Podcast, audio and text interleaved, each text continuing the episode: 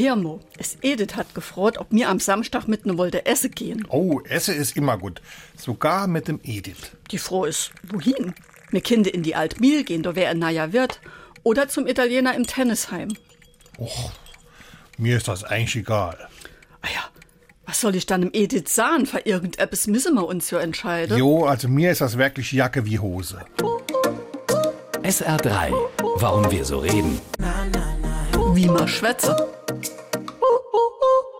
Jacke wie Hose heißt so viel wie es macht keinen Unterschied. Es ist quasi Gehupst wie gehibbelt. Dabei gibt es, ganz nüchtern betrachtet, jede Menge Unterschiede zwischen Jacken und Hosen.